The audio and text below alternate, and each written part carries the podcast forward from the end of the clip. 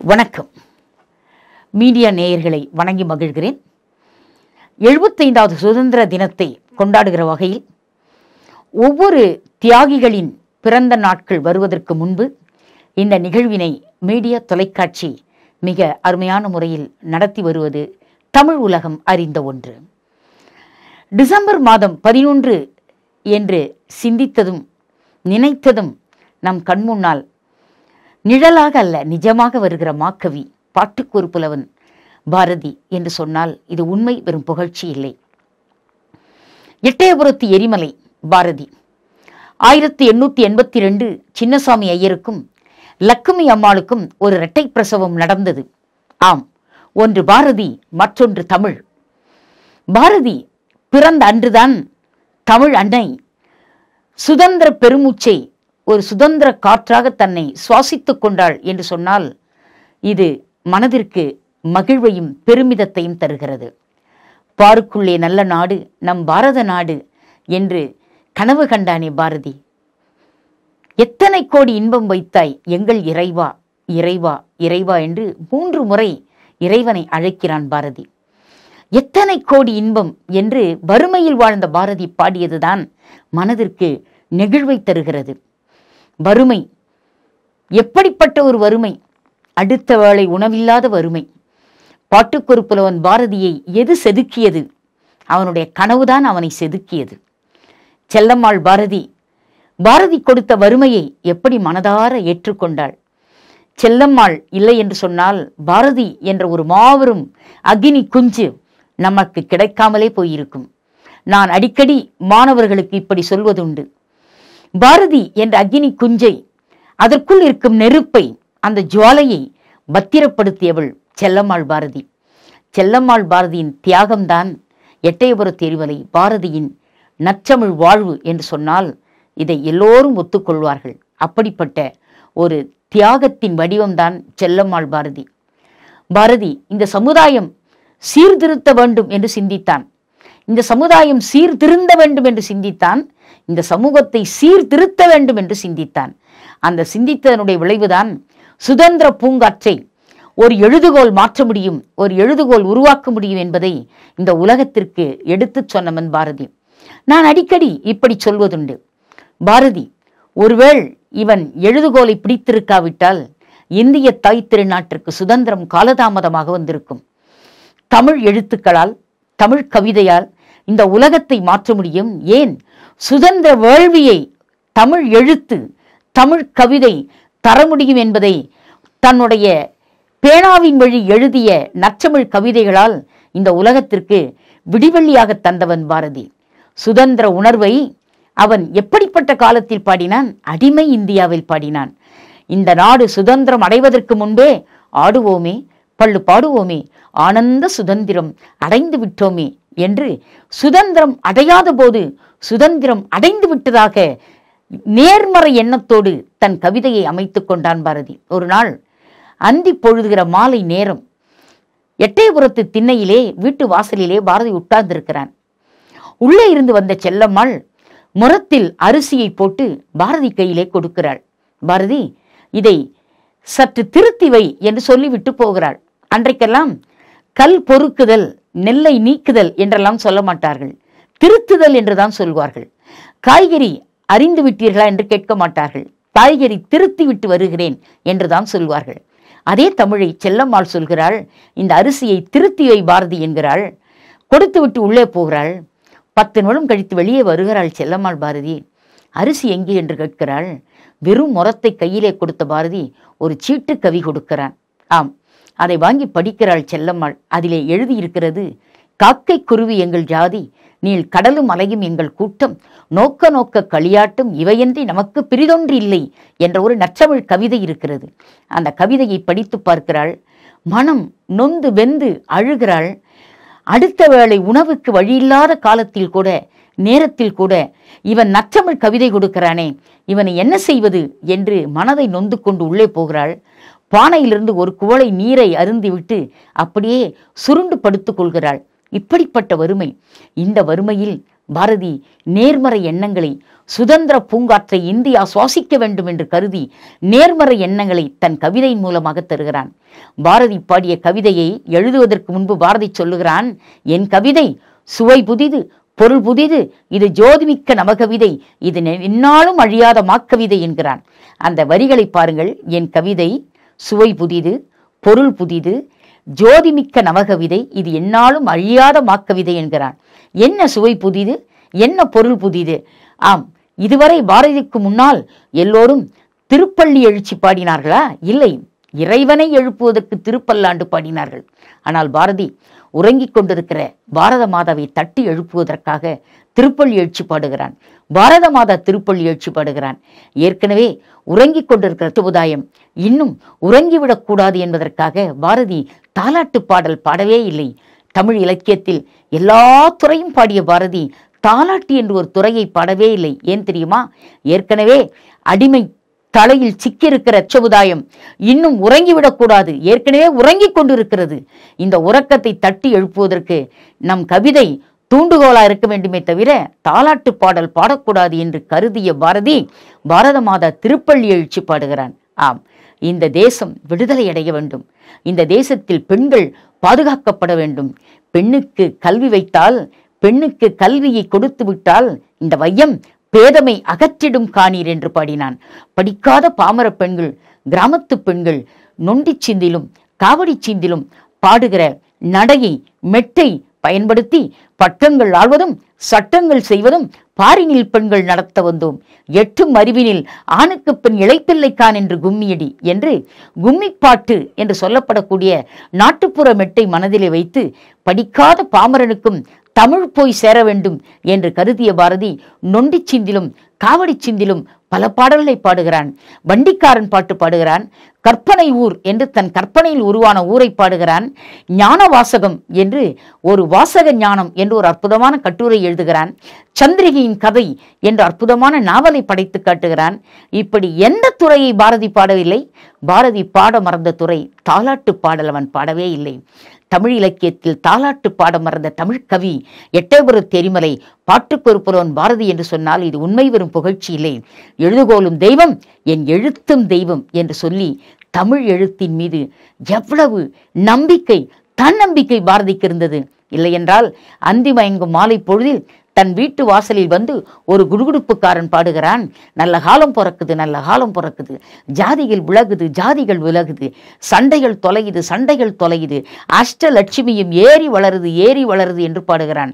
அவன் பாடிய பாடலை அப்படியே பாரதி பின்பற்றி புதிய கோணங்கி என்ற மெட்டிலே கோணங்கி என்று சொன்னால் கிலுகிலுப்புக்காரன் குடுகுடுப்புக்காரன் என்று கிராமத்திலே சொல்வார்கள் அவன் கையிலே கிலுகிலுப்பை என்று ஒரு கருவி இருக்கும். அந்த கருவியை வைத்தவன் பாடுவான் நல்ல காலம் பிறக்குது நல்ல காலம் பிறக்குது என்று. அந்த மெட்டை அப்படியே வைத்துக்கொண்டு பாரதி புதிய கோணங்கி பாடுகிறான். அந்த பாடலிலே சொல்லுகிறான் என்ன சொல்லுகிறான் பாருங்கள் அஷ்டலட்சுமியும் ஏறி வளருது என்கிறான். வறுமையில் வாடுகிற பாரதி ஒரு லட்சுமி ரெண்டு லட்சுமி இல்லை அஷ்டலட்சுமி ஏறி வளருது என்று சொல்கிறான் என்று சொன்னால் வறுமை ஒரு மனிதனை தின்றுவிடும் என்கிற சூழ்நிலையில் கூட வறுமையை தள்ளி வைத்துவிட்டு காங்கிரஸ் மாநாட்டிற்கு போகிறான் கல்கத்தா மாநகரிலே டம்டம் மாநகரிலே காங்கிரஸ் மாநாடு. அந்த மாநாட்டுக்கு போய்விட்டு புகை வண்டியிலே வருகிற போது அன்னை நிவேதிதாவை சந்திக்கிறான். அன்னை நிவேதிதாவை சந்தித்த அன்றுதான் பாரதிக்கு புதுமை பெண் பாட வேண்டும் என்கிற ஒரு வித்து ஒரு ஞானம் ஒரு வாசக ஞானம் பிறக்கிறது. அன்னை நிவேதிதா யார்? விவேகானந்தர். சுவாமி விவேகானந்தருடைய மானனி மானசீக புத்திரியாக வாழ்ந்த பெண்மணி அன்னை நிவேதிதா. ராமகிருஷ்ண பரமம்சரையும் அன்னை சாரதாவையும் தன் தெய்வமாக வழிபட்டவள் அன்னை நிவேதித்தா அந்த நிவேதித்தா பாரதியை கேட்கிறாள் நீ யார்? என்று கேட்கிறாள் ஆம் நான் தான் எட்டயபுரத் தெரிவலை பாட்டுக்கொருப்புலவன் பாரதி. என்றெல்லாம் சொன்னால் நிவேதித்துக்காக ஏற்றுக்கொள்ள முடியுமோ முடியாதோ என்று சிந்தித்த பாரதி ஒரு சீட்டுக்கவி தருகிறான் அன்னையே நான் யார் தெரியுமா? கவிதை சக்கரவர்த்தி கம்பனுக்கு பிறகு நற்றமிழ் கவிதை பாடும் புலவன் தமிழ் இலக்கியத்தில் இல்லையே என்ற குறை என்னால் தீர்ந்தது. அப்படிப்பட்ட ஒரு மாபெரும் கவிஞன் நான் என்று தன்னை அறிமுகம் செய்து கொள்கிறான். அறிமுகம் செய்து கொண்ட பிறகு அன்னை நிவேதித்த கேட்கிறாள் சமுதாயத்தில் பொது தொண்டுக்கு வருகிற ஆண்கள் ஏன் தங்கள் பெண்களை சமூக தொண்டுக்கு அழைத்து வருவதில்லை? காங்கிரஸ் மாநாட்டிற்கு வந்த நீங்கள் சுதந்திரத்திற்காக பேச வந்த நீங்கள் உங்கள் மனைவியை அழைத்து கொண்டு வரவில்லையே. எப்படி உங்கள் சமூகம் சுதந்திரம் பெறும்? என்று அன்னை நிவேதித்தா கேட்ட கேள்வி பாரதி வெட்டி தலைகுனிகிறான். பொது வாழ்க்கையை பாரதி ஒருபோதும் செல்லம்மாளிடத்தில் பகிர்ந்து கொண்டதே இல்லை. ஆனால் அன்னை நிவேதித்தாவை பார்த்த பிறகு அன்னை நிவேதித்தாவை சந்தித்த சந்திப்பை அப்படியே தன் அன் அன்பு மிகு செல்லம்மாளிடத்திலே சொல்கிறான் செல்லம்மாள் நான் இன்றைக்கு புகைவண்டியிலே ஒரு மிகப்பெரிய துறவியை சந்தித்தேன். அந்த துறவி யார் தெரியுமா? அன்னை நிவேதித்தா வாராது வந்த மழையென வறண்டு போன இந்தியாவிற்கு ஒரு அன்னை வந்திருக்கிறாள். அவள்தான் அன்னை நிவேதித்தா அவளை நான் கைத்தொழுது வணங்கினேன். அவளை பார்த்த பிறகுதான் புதுமை பெண்ணை பாரதி பாட வேண்டும் என்று வித்து என்னுள் எழுந்தது என்று சொல்லி புதுமை பெண்ணை படைக்கிறான் பாரதி. நிமிர்ந்த நன்னடை நேர்கொண்ட பார்வை நிலத்தில் யாருக்கும் அஞ்சாத நெறிகள் திமிர்ந்த ஞானச்செருக்கு நிமிர்ந்த ஞானச்செருக்கு. இவை இருந்தும் நம் பெண்கள் செம்மையிலிருந்து திரும்பாத பெண்கள் என்று புதுமை பெண்ணுக்கு இலக்கணம் படைத்தான் பாரதி. இந்த இலக்கணத்திற்கு பிறகுதான் இரண்டு முடிவுக்கு வருகிறான். ஒரு முடிவு பெண்ணுக்கு கல்வி கொடுத்து விட்டால் வையம் பேதமை அகற்றிடும் காணீர். இந்த வையத்தில் அறியாமை நீங்க வேண்டுமா? ஒரு பெண் கல்வி கற்க வேண்டும். ஒரு ஆண் படித்தால் ஒரு ஆண் படிக்கிறான். ஒரு பெண் படித்தால் ஒரு சமூகம் படிக்கிறது என்ற எழுச்சியை பாட்டு திறத்தாலே இவ்வையத்தை பாலித்திட வேண்டும். எமக்கு தொழில் கவிதை நாட்டிற்குழைத்தல் இமைப்பொழுதும் சோராதிருத்தல் என்று சொன்னானே. அந்த துணிவு அந்த எழுச்சி அந்த வீரம் பாரதியின் கவிதைகளில் எப்படி பிறந்தது என்று எண்ணி பார்க்கிற போது கவிஞர் வாலி அழகாக பாடினார். இக்காலத்தில் பெண்ணினம் அனுபவிக்கின்ற சுதந்திரத்திற்காக வெள்ளையனிடத்தில் அக்காலத்தில் வக்காலத்து வாங்கிய மாபெரும் கவி யார் தெரியுமா? எட்டயபுரத்து எரிமலை பாட்டுக்கொரு பாரதி என்றார். நம்முடைய திரைப்பட பாடலாசிரியர் வாலிப வாலி என்று நாம் அவரை அழைப்பது மரபு. அந்த வாலி பாடினார் பாருங்கள் எப்படி? முண்டாசு கட்டிய பட்டாசு பாரதி. பாரதி நீ யார் தெரியுமா? முண்டாசு கட்டிய பட்டாசு. ஒருவேளை நீ தமிழ் கவிதையை கருப்பொருளாக எடுத்திருக்காவிட்டால் இந்த இந்திய தேசம் சுதந்திர உணர்வை பெறாமலே போயிருக்கும். சுதந்திர உணர்வை ஊட்டி ஊட்டி சுதந்திர தாகத்தை நீ ஊட்டி ஊட்டி ஆடுவோமே பள்ளு பாடுவோமே என்ற அற்புதத்தை நீ சொல்லிக் கொடுத்தாய் பாரதி. நீ இந்த சுதந்திரம் அடைந்த பிறகு இல்லையே என்ற வருத்தம் நம்முள் எழுகிறது என்கிறார் வாலிப கவிஞர் வாலி. இப்படி பாரதியை பற்றி எவ்வளவு நாளும் பேசிக்கொண்டே இருக்கலாம். அவன் கவிதை அவன் மொழிநடை அவன் சொல்லாட்சி அவன் கருத்தாக்கம் அவர் கொடுத்த இலக்கண மரபுகள் அவர் கொடுத்த பாட்டுக்குரிய மரபுகள் அவர் கொடுத்த சொல்லாட்சி அவர் கொடுத்த மொழியாக்கம் அனைத்திலும் ஒன்று வேரூடி இருக்கும். வேரூன்றி இருக்கும் எது தெரியுமா? அதுதான் சுதந்திர தாகம். இந்த உலகத்தை விட்டு மறைவதற்கு நான்கு நாட்களுக்கு முன்னால் பாரதி மேடையில் பாடிய கடைசி பாடல் என்ன தெரியுமா? பாரத சமுதாயம் வாழ்கவே. எங்கள் பாரத சமுதாயம் வாழ்கவே. இந்த பாடல்தான் பாடினார்.